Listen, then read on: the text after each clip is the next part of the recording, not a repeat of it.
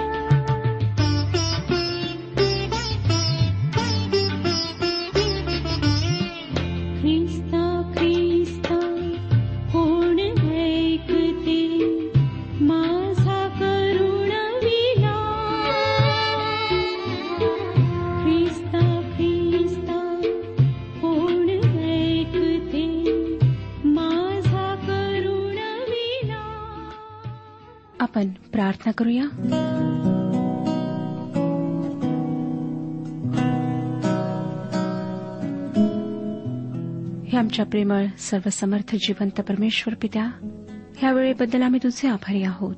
प्रभू तू ही वेळ आम्हाला दाखवलेली आहेस. ह्यामध्ये तुझा उद्देश आहे. आमची प्रार्थना आहे की आज तू आपल्या वचनाच्याद्वारे आमच्याशी बोल. हे वचन समजण्याकरिता आमचं मार्गदर्शन कर. आमच्या जीवनात अनेक उतार चढाव आहेत. अनेक कठीण प्रसंग आमच्या जीवनात येतात. परंतु प्रभू तू आम्हाला सावरून धरतोस आम्हाला चालवतोस. आमची प्रार्थना आहे आज आम्हातील प्रत्येकाला तू स्पर्श कर. जे काही विकार आहेत ते दूर कर.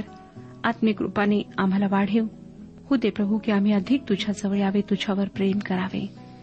ही प्रार्थना तारणाऱ्या प्रभू यशू ख्रिस्ताच्या गोड आणि पवित्र नावात मागितली आहे. म्हणून तो ऐक. आमेन. श्रोत्यानो आज आपण स्तोत्र संहितेतील सत्तरपासून पुढच्या स्तोत्रांचा अभ्यास करणार आहोत. मागच्या कार्यक्रमात आपण मसीहा स्तोत्र अभ्यासले. म्हणजे येशू ख्रिस्ताच्या दुःखाचे वर्णन करणारे एकूण सत्तरावे स्तोत्र आपण वाचले. व प्रभू येशू ख्रिस्ताने या पृथ्वीवर असताना कोणकोणत्या अपमानांना मानहानीला तोंड दिले? त्याच्या मानसिक यातना व वेदना काय होत्या? हे आपण पाहिले. आज आपण सत्तराव्या स्तोत्राचा व पुढच्या काही स्तोत्रांचा अभ्यास करणार आहोत. सत्तराव्या स्तोत्रामध्ये सुटकेसाठी मारलेली आर्त हाक व्यक्त झाली आहे. या स्तोत्राला दाविदाचे स्मरणार्थ स्तोत्र असे म्हणण्यात आले आहे. ह्या छोट्याशा स्तोत्रातील दोन महत्वाची वचने आपण वाचूया. प्रथम सत्तराव्या स्तोत्राचे पहिले वचन वाचूया. हे देवा प्रसन्न होऊन मला मुक्त कर. हे परमेश्वरा मला सहाय्य करण्यास त्वरा कर. स्तोत्रकर्ता परमेश्वराच्या सहाय्यासाठी कळकळीने आर्जव करीत आहे. आपल्या संकटाच्या समयी एखाद्या विश्वासू मित्राकडे मोठ्या अपेक्षेने धाव घ्यावी तशी तो संकटाच्या समयी परमेश्वराकडे धाव घेतो. आणि तो स्वतःचा अशक्तपणा स्वतःचा दुबळेपणा स्वतःची असहाय्यता व्यक्त करतो. पाचवे वचन मी तर दीन व दरिद्री आहे. हे देवा माझ्याकडे येण्याची त्वरा कर. माझा सहाय्यकर्ता व माझा मुक्तीदाता तू आहेस. हे परमेश्वरा विलंब लावू नको. स्वतःचा दुबळेपणा पदरी घेऊन तो परमेश्वराकडे जातो कारण त्याला परमेश्वराच्या साह्याची खात्री आहे. आणि त्याची ही खात्री व्यर्थ नाही. त्याचा या जिवंत परमेश्वरावरचा विश्वास व्यर्थ नाही. तो त्याचे भय धरणाऱ्यांचा त्याचा आश्रय धरणाऱ्यांच्या साह्यास सतत हजर असतो आणि त्यांचाच तो वाली असतो. प्रभू येशूबरोबर या स्तोत्रकर्त्यासारखे मैत्रीचे नाते असणे कितीतरी लाभदायक आहे. आता आपण एकाहत्तराव्या स्तोत्राचा अभ्यास करूया. हे स्तोत्र वार्धक्याचे गीत आहे किंवा ते वार्धक्याविषयी वृद्ध वयातील लोकांसाठी आहे. ह्या वयातील दुःख व्यक्त करणारे गीत हे स्तोत्र आहे असे म्हटले तरी चालेल. आणि ते एका वृद्धाने बहुतेक दाविदाने आपल्या वार्धक्याच्या दिवसात रचले हे स्पष्ट आहे. पहिले दोन वचने वाचूया. हे परमेश्वरा मी तुझा आश्रय धरीला आहे. मला कधी लज्जित होऊ दे नको. तू आपल्या न्याय नीतीने माझा उद्धार कर. माझ्याकडे आपला कान लाव व माझे तारण कर. श्रोत्यानो इतर काही स्तोत्रांप्रमाणेच ह्या स्तोत्राची ही सुरुवात परमेश्वराला केलेल्या कळकळीच्या विनंतीने झालेली आहे. एकाहत्तराव्या स्तोत्राचे चौथे व पाचवे वचन वाचूया. हे माझ्या देवा दुर्जनाच्या हातातून मला मुक्त कर. अन्याय व निर्दय ह्यांच्या तावडीतून मला मुक्त कर. कारण हे प्रभू परमेश्वरा तूच माझे आशास्थान आहेस. माझ्या तरुणपणापासून माझे श्रद्धास्थान आहेस. स्तोत्रकर्ता आपल्या म्हातारपणात देवाकडे वळलेला नाही.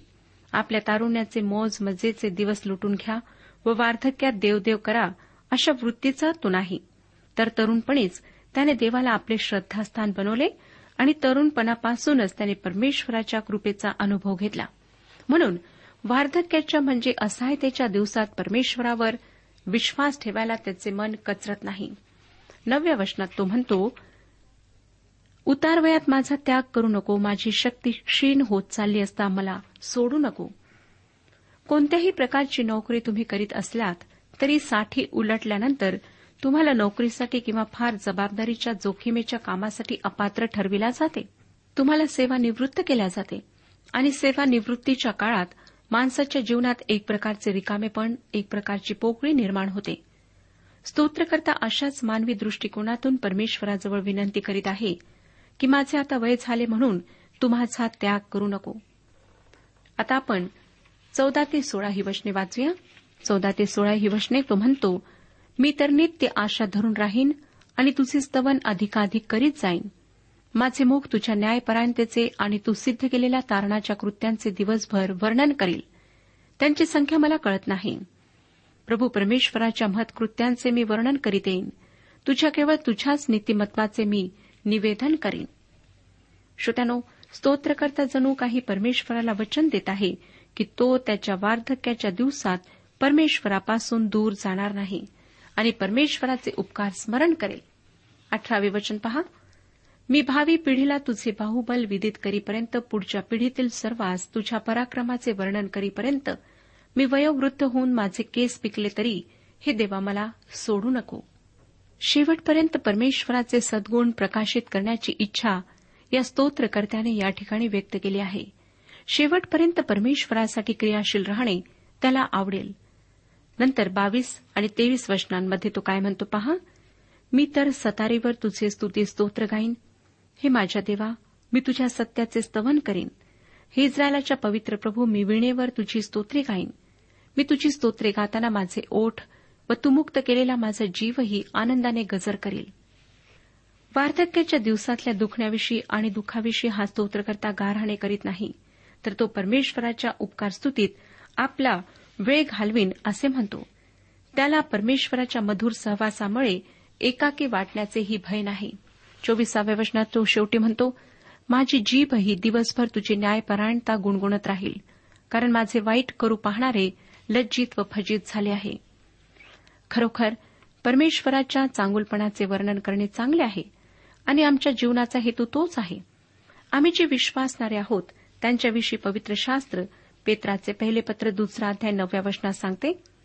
पेत्राचे पहिले पत्र दुसरा अध्याय नववे वचन तुम्ही तर निवडलेले वंश राजकीय याजकगण पवित्र राष्ट्र देवाचे स्वतःचे लोक असे आहात यासाठी की ज्याने तुम्हास अंधकारातून काढून आपल्या अद्भुत प्रकाशात पाचारण केले त्याचे गुण तुम्ही प्रकाशित करावे. आता आपण बहात्तराव्या स्तोत्राचा अभ्यास करूया. राजा व त्याचे राज्य यांच्या आगमनाची घोषणा ही या स्तोत्राची मध्यवर्ती कल्पना आहे. या स्तोत्राला शल्मुनाचे स्तोत्र म्हणण्यात आले आहे. या स्तोत्रामध्ये मसिहाच्या पृथ्वीवर येऊन आपले राज्य प्रस्थापित करण्याविषयी लिहिलेले आहे. लक्षात घ्या की परमेश्वर नित्यमत्वाचा परमेश्वर आहे. एक ते तीन आणि सात ही वचने वाचूया. बहात्तरावे स्तोत्र एक ते तीन आणि नंतर सातवे वचन. हे देवा राजाला आपले न्यायानुशासन आणि राजपुत्राला आपले नीतिमत्व दे. तू नीतीने तुझ्या लोकांचा न्याय करो तुझ्या दिनांचा निवाडा न्यायबुद्धीने करो. पर्वत व डोंगर नीतीच्याद्वारे लोकांस शांतीदायक होत. त्याच्या कारकिर्दीत नीतिमान उत्कर्ष पावू आणि चंद्र नाहीसा होईपर्यंत विपुल शांती असो. देवाच्या राज्याचे अनुशासन नीतिमत्वाच्या भक्कम पायावर उभे असणार आहे. पृथ्वीवरील कोणतेही शासन असे नाही आणि कोणताही राजकीय पुढारी त्याविषयी जनतेची पक्की खात्री करून देऊ शकत नाही. या स्तोत्रामध्ये देवाच्या गौरवी राज्याचे वर्णन आहे. बहात्तराव्या स्तोत्राची सतरा ते एकोणीस ही वचने आम्हाला सांगतात. बहात्तर स्तोत्र सतरा ते एकोणीस वचने. त्यांचे नाव सर्वकाळ राहो सूर्य आहे तोवर त्याचे नाव वृद्धिंगत हो. त्याच्या नावाने लोक आपणास धन्य म्हणत. सर्व राष्ट्र त्याचा धन्यवाद करोत. परमेश्वर देव इस्रायलाचा देव तोच काय तो अद्भुत कृत्य करीतो त्याचा धन्यवाद हो. त्याचे गौरवयुक्त नाव सदा सुवंदित असो. त्याच्या महिम्याने सर्व पृथ्वी भरो. आमेन आमेन. या वचनांवरून असं दिसतं की परमेश्वराने दाविदाला येशू ख्रिस्ताच्या राज्याविषयी एक सुंदर दृष्टांत दिला. त्यावेळेस परमेश्वराच्या महिम्याने संपूर्ण पृथ्वी भरून जाईल व ख्रिस्त राज्य न्यायाचे व शांतीचे असेल हे दाविदाने केलेले ख्रिस्त राज्याचे वर्णन खरोखर दिलासा देणारे आहे. पवित्र शास्त्रात अनेक ठिकाणी ख्रिस्त राज्याची सुंदर वर्णने देण्यात आलेली आहेत. आणि आमचा विश्वास आहे की ही ईश्वर प्रेरित वर्णने खरी तर आहेतच पण ती एक दिवस सत्यातही उतरतील. आता आपण स्तोत्रसंहितेच्या पुस्तकातील तिसऱ्या भागाच्या अभ्यासाला सुरुवात करीत आहोत. या विभागामध्ये परमेश्वराची पवित्रता आणि समर्पण या दोन गोष्टींवर भर देण्यात आलेला आहे. या विभागातली पहिली अकरा स्तोत्रे आसाफ या संगीतकाराने लिहिली आहेत. त्र्याहत्तराव्या स्तोत्राचे पहिले वचन सांगते. स्तोत्रसहिता त्र्याहत्तर अध्याय पहिले वचन. देव इस्रायलावर शुद्ध मनाच्या लोकांवर खरोखर कृपा करणार आहे.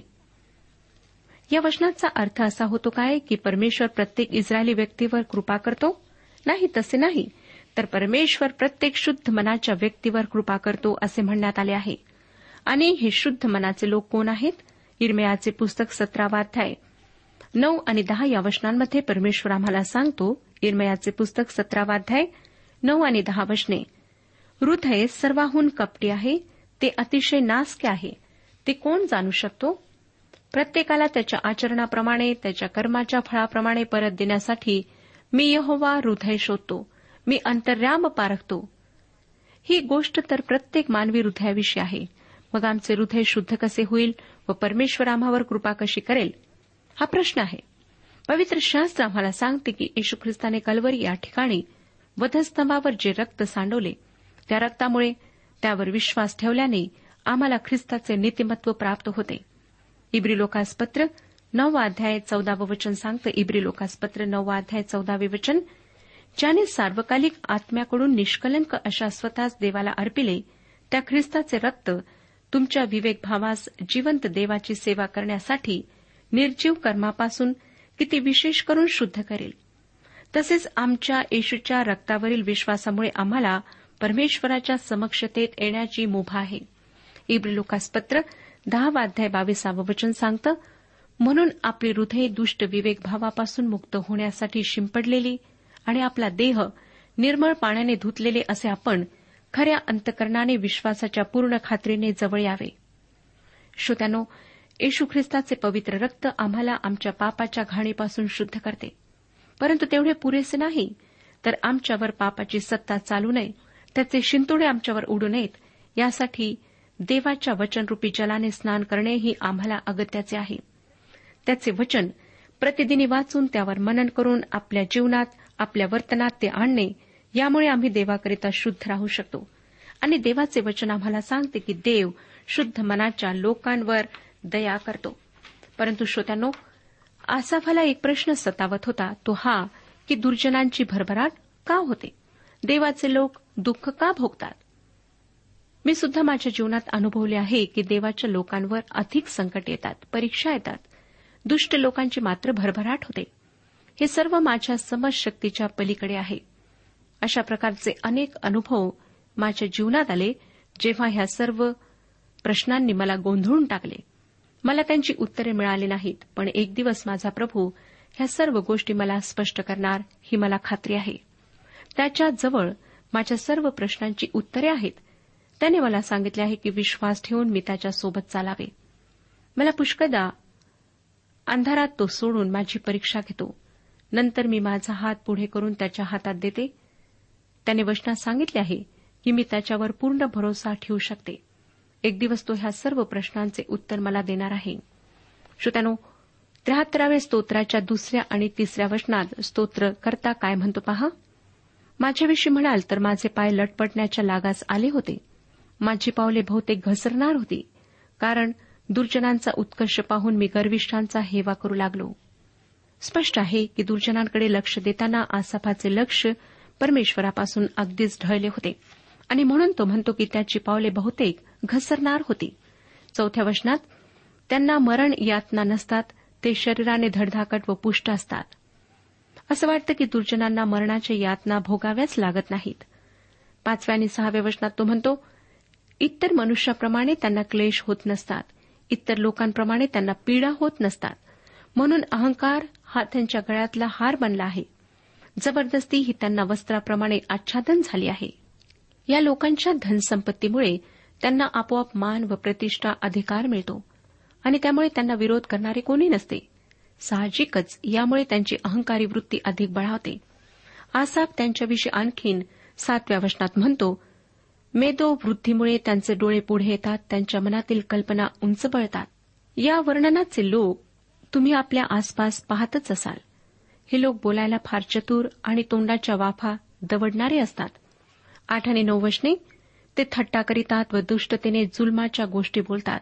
ते मोठ्या डौलाने भाषण करीतात. ते आपले तोंड आकाशापर्यंत पोचवितात. त्यांची जीभ जगभर मिरवते. खरोखर श्रोत्यानो ह्या गोष्टी आम्हाला अनुभवायला मिळतात. दहाव्या आणि अकराव्या वचनात तो पुढे म्हणतो ह्यामुळे त्यांचे लोक त्यांच्याकडे वळतात आणि त्यांच्या जवळचे पाणी भरपूर पितात. ते आणखी म्हणतात देवाला कसे समजणार? परतपराला काय ज्ञान आहे? प्रियश्रोतानो मांजर दूध पिताना डोळे झाकून पिते. आपण तसे केल्याने जग आपल्याला पाहत नाही असे तिला कदाचित वाटत असावे. तसाच प्रकार दुर्जन दुष्ट लोकांच्या बाबतीत आहे. त्यांना देवाविषयी आस्था असणे तर दूरच राहिले पण पूर्णपणे अनादर आहे. देवाच्या भयापासून ते फार दूर असतात. आसाफाला त्यांच्याकडे पाहून अस्वस्थ वाटते. या लोकांची भरभराट होते ती का असा प्रश्न त्याच्यासमोर आहे. तेराव्या वचनात तो म्हणतो मी आपले मन स्वच्छ राखिले आपले हात निर्दोषतेने धुतले. खचित हे सगळे व्यर्थ. म्हणजे आपण देवासाठी जगलो हे निरर्थक होते की काय असे त्याला या दुर्जनांकडे व त्यांच्या समृद्धीकडे पाहून वाटू लागले. परंतु त्याने आपल्या विचारांची चूक समजून घेतली व ती सुधारली. कारण तो चौदा ते सोळा या वचनांमध्ये म्हणतो कारण मी दिवसभर पीडा भोगिली आहे. प्रतिदिवशी सकाळी मला शिक्षा झाली आहे. ह्याप्रमाणे बोलण्याचे मी मनात आणले असते तर मी तुझ्या प्रजेच्या पिढीचा गुन्हेगार ठरलो असतो. ही गोष्ट मला समजावी म्हणून तिचा विचार करीत होतो. तोपर्यंत ती मला फार दुःखदायक वाटली. आसाफ या लोकांविषयीच्या विचारांनी अस्वस्थ झाला खरा परंतु त्यांचा हेवा करणे हा अपराध आहे हे त्याने जाणले. आणि त्याच्या समस्येचे उत्तर त्याला लवकरच मिळाले. तो सतराव्या वचनात काय म्हणतो पहा? पण मी देवाच्या पवित्र स्थानात गेलो आणि त्या लोकांचा शेवट मनात आणला तेव्हा ती मला समजली. दुर्जनांचा शेवट शेवटी सार्वकालिक नरकातच होणार याची जाणीव आसाफाला झाली. परमेश्वराने मानवाला ही पृथ्वीवतीवरील सर्व काही दिले आहे परंतु त्या सर्व संपत्तीवर हावरेपणाने अधिकार सांगणे व तिची पूजा करणे ही गोष्ट परमेश्वराच्या दृष्टिकोनातून अपराध आहे आणि अशा लोकांचा शेवट निश्चितच फार भयंकर आहे. परमेश्वराच्या पवित्र समक्षतेतून ते नेहमी नेहमीसाठी दूर होणार आहेत. श्रोत्यानो असे पवित्र शास्त्र आम्हाला अनेक वचनातून सांगते. पुढे तेवीस आणि चोवीस वचने. तेवीस आणि चोवीस वचने वाचूया. तरी मी नेहमी तुझ्याजवळ आहे तू माझा उजवा हात धरीला आहे. तू बोध करून मला मार्ग दाखविशील आणि त्यानंतर गौरवाने माझा स्वीकार करेशील. आसाफाला त्याच्या विचारांचा मूर्खपणा जाणवला. पण त्याला या गोष्टीने दिलासा मिळतो आहे की परमेश्वराने त्याचा उजवा हात धरला आहे. तोच त्याला चालवतो.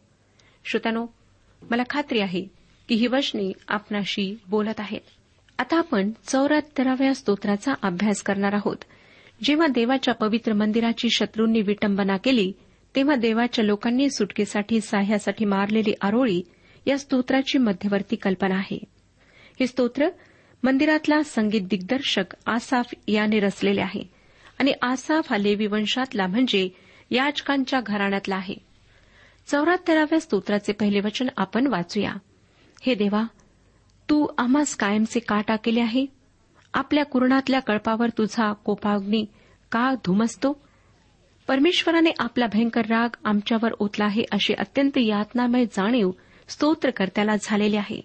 आणि अशा प्रसंगी परमेश्वराला त्याच्या पूर्वीच्या दयेची तू आठवण करून देत आहे. दुसऱ्या वचनात तो म्हणतो जी मंडळी पुरातन काळी तू विकत घेतली जिला तू आपले वारस होण्याकरिता खंडने भरून सोडविले तिचे व ज्या सियोन पर्वतावर तू वस्ती केली त्याचे स्मरण कर. स्तोत्रकर्ता इस्रायली लोकांविषयी व त्यांच्या भूमीविषयी बोलत आहे. तो परमेश्वराला स्मरण करून देत आहे की त्याने हे लोक विकत घेतलेले त्याचे वारस होण्यासाठी उद्धारलेले लोक आहेत. आणि आता जेव्हा या लोकांची धूळधाण होत आहे तेव्हा प्रभू परमेश्वराने त्यांच्या सहाय्यास यावे अशी तो प्रार्थना करतो. तिसरं आणि चौथं वचन सर्वस्वी उद्ध्वस्त झालेल्या स्थलाकडे पाय उचलून चल. वैराने पवित्र स्थानाची अगदी नासाडी केली आहे. तुझ्या सभागृहात तुझ्या शत्रूंनी हलकल्लोळ मांडलेला आहे. त्यांनी आपले ध्वज चिन्हासाठी उभारले आहेत. श्रोतानो ही वचने पुढील घटना विदित करणारी आहेत. आरामाच्या राजाने पॅलेस्टाईनवर जे भयंकर आक्रमण केले त्याविषयी हे वचन आहे. इसवी सन पूर्व एकशे पंच्याहत्तराव्या वर्षी त्याने एरुश्लेम लुटले आणि मंदिरातल्या सर्व पवित्र पात्रांवर डुक्रिनीचे सूप ओतले आणि मंदिराच्या पवित्र स्थानात ज्युपिटर या देवाची प्रतिमा स्थापली. दानिलाच्या पुस्तकातील आठव्या अध्यायात सांगितलेली अमंगळ वस्तू ती हीच होती.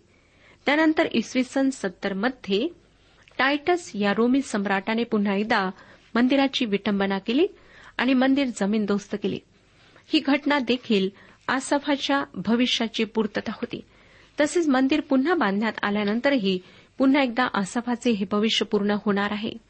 आणि मंडळीच्या विश्वासणाऱ्यांच्या छळाच्या काळात ओसाडीचा अमंगळ पदार्थ पुन्हा एकवार मंदिरात उभा असलेला दिसेल व त्याच्या तेथल्या अस्तित्वाने मंदिराची पुन्हा विटंबना होईल. परंतु या छळाच्या काळातही देवाचे अवशिष्ट लोक विश्वासात स्थिर राहतील. ते काय म्हणतील? हे आसाफाने चौऱ्याहत्तरावे स्तोत्र बाराव्या वचनात सांगितले आहे. तो म्हणतो तरी देव पुरातन कालापासूनचा माझा राजा आहे पृथ्वीवर उद्धार करणारा तो आहे. देवाचे लोक घोर निराशेतही असा विश्वास बाळगून राहतील. ते काय प्रार्थना करतील ते आपण अठरा आणि एकोणीस ह्या वचनांमध्ये वाचूया. तो म्हणतो हे परमेश्वरा वैराने कशी विटंबना मांडली आहे. मूर्ख राष्ट्राने तुझ्या नावाची कशी निंदा चालविली आहे हे लक्षात असू दे.